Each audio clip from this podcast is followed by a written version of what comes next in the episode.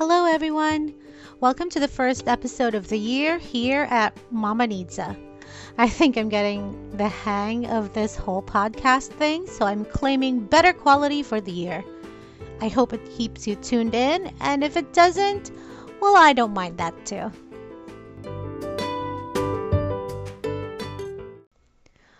First and foremost, Happy New Year to everybody. I'm so glad 2020 is behind us and we can finally, finally move away from it.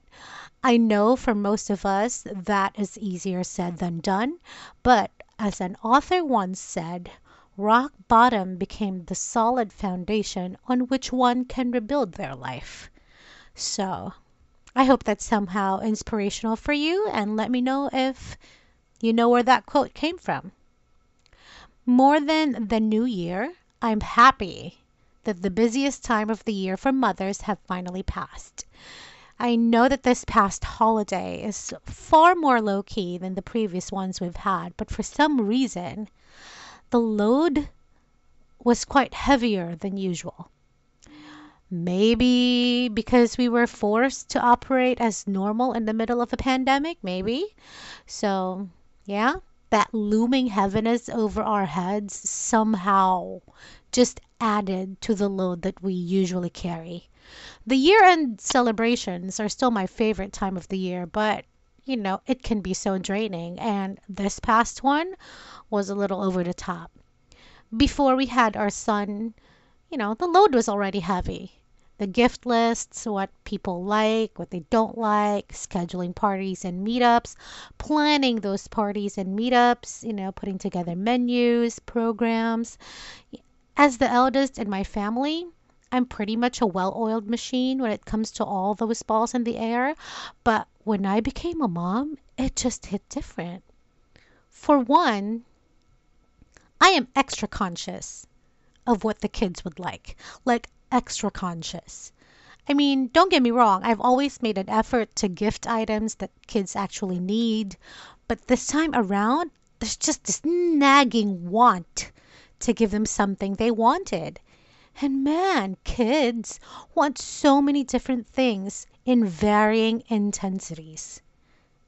Like, seriously, I felt so much stress picking out gifts for them, and they didn't even put this pressure on me. I put it on myself.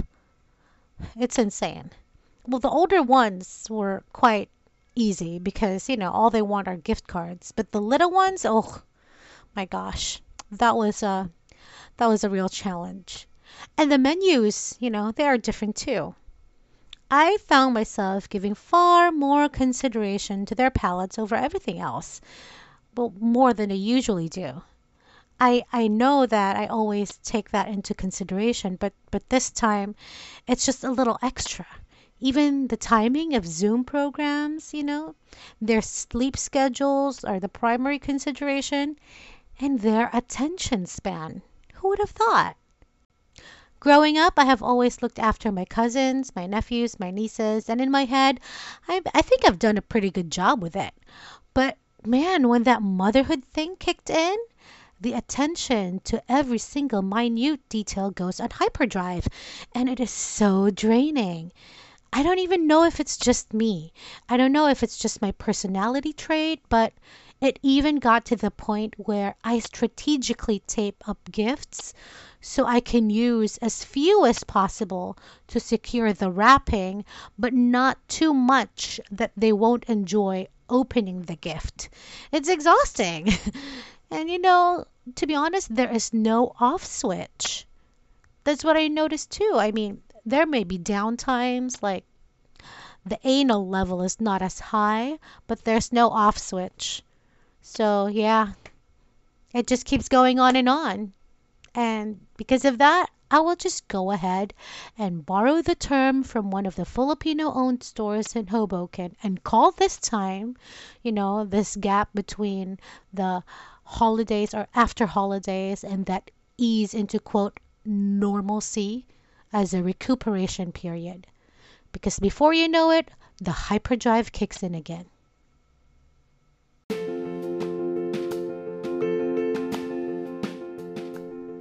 I hope everyone had a safe and wonderful welcome to the new year. Vaccines are being distributed from what I've heard in the news, and I'm so excited to wait my turn and take part in it.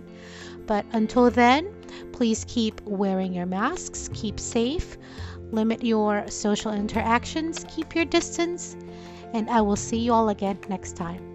Hope you're good.